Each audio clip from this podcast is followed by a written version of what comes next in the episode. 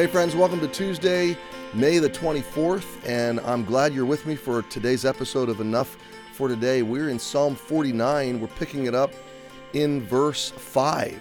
Um, this psalm is instructional. It's teaching us about wealth, about life, about death, about material prosperity, about those that seem to be doing well, having it all, and money seems to solve all their problems. But there are uh, some deep problems, some intrinsic problems to life that money can't solve. And so we need something better than money. We need someone better than money and material things. And yet we're so tempted often to tie our hopes and hearts to material things. If I could just get the next promotion, if I could just get that job, if I could just finish this degree, this training to get to that level, if I could just afford that, I would be happy. If I could just have more of this, if I could just secure myself through this uh, kind of investment, or if I would just have an inheritance that could just anchor me. We, we just are positive that our security and stability in life is built on money and material things. And what's ironic about that is material things, and especially money, are notoriously, historically unstable. It's a house of cards, and we convince ourselves otherwise because it doesn't feel like that in the moment, and yet it is so, so fragile.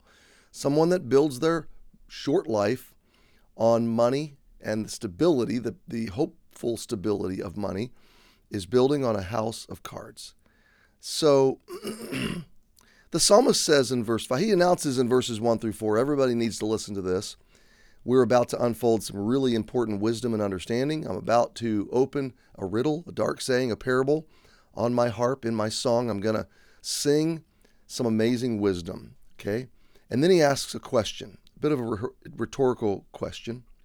Wherefore, wherefore should I fear in the days of evil, when the iniquity of my heels shall compass me about?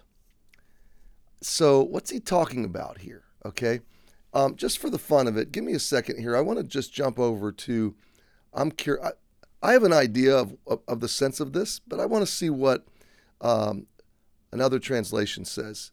So N L T, um, why should I fear when trouble comes, when enemies surround me? Okay, so let me read another one. Why should I fear in times of trouble when the iniquity of those who cheat me surrounds me? Okay, so the idea, the idea, evil in the Old Testament, especially in Hebrew, sometimes it means, you know, wicked, sinfulness kind of evil. Other times it just means danger or trouble, calamity, okay?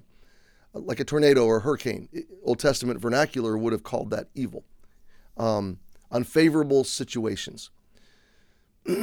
So my sense of this is when he says, why should I fear in the days of in the days of calamity, when it when it seems, so two senses that, that I'm taking away. The first is when those that are more powerful and wealthier than me, maybe my enemies, seem to be gaining the victory over me.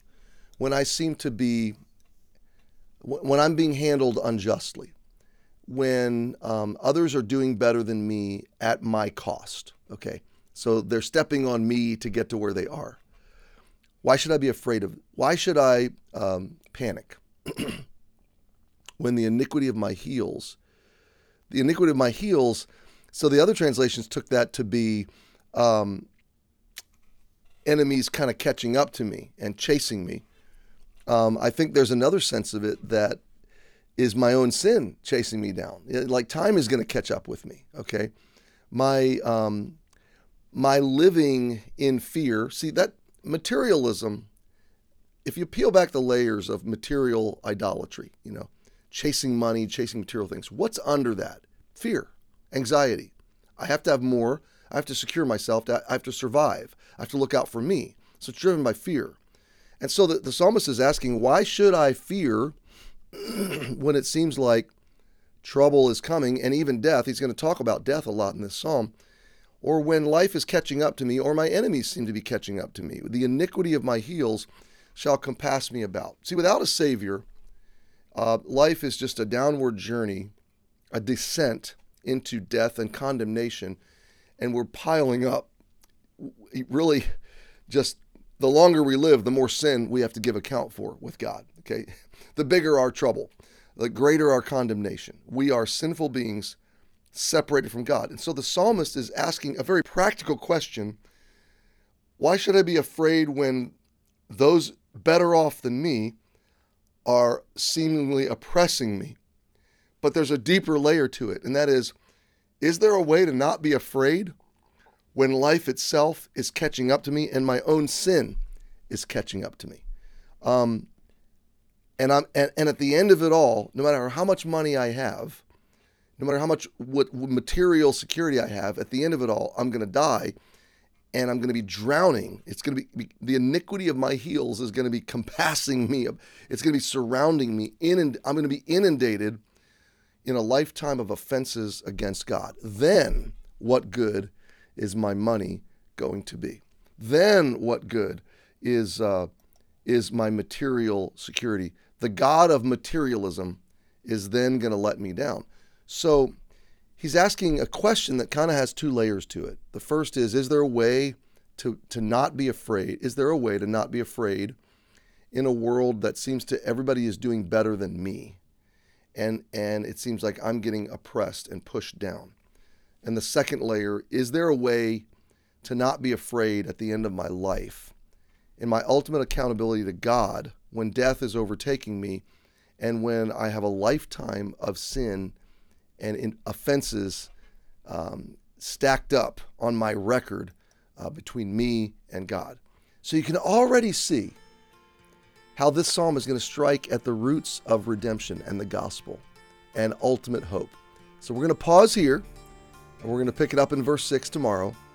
Um, how can we go through life without fear and anxiety? Have a great Tuesday. We'll see you tomorrow.